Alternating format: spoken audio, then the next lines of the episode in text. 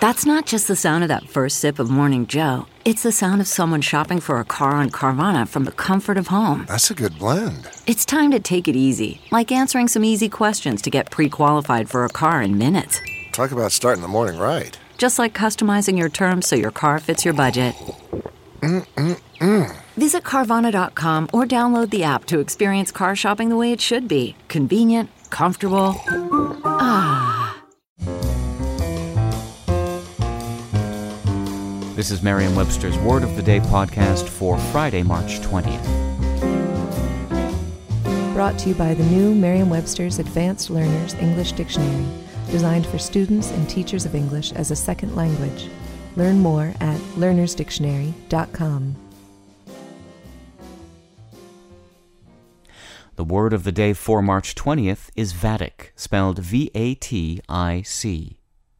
Vatic is an adjective that means prophetic or oracular. Here's the word used in a sentence. The Vatic voice of these poems, untempered by humor or irony, sounds more pretentious than profound. Some people say only thin lines separate poetry, prophecy, and madness. We don't know if that's generally true, but it is in the case of Vatic. The adjective derives directly from the Latin word vates, meaning seer or prophet. But that Latin root is in turn distantly related to an Old English word for poetry, an Old High German word for madness, and an Old Irish word for seer or poet. I'm Peter Sokolowski. This was your Word of the Day for Friday, March twentieth.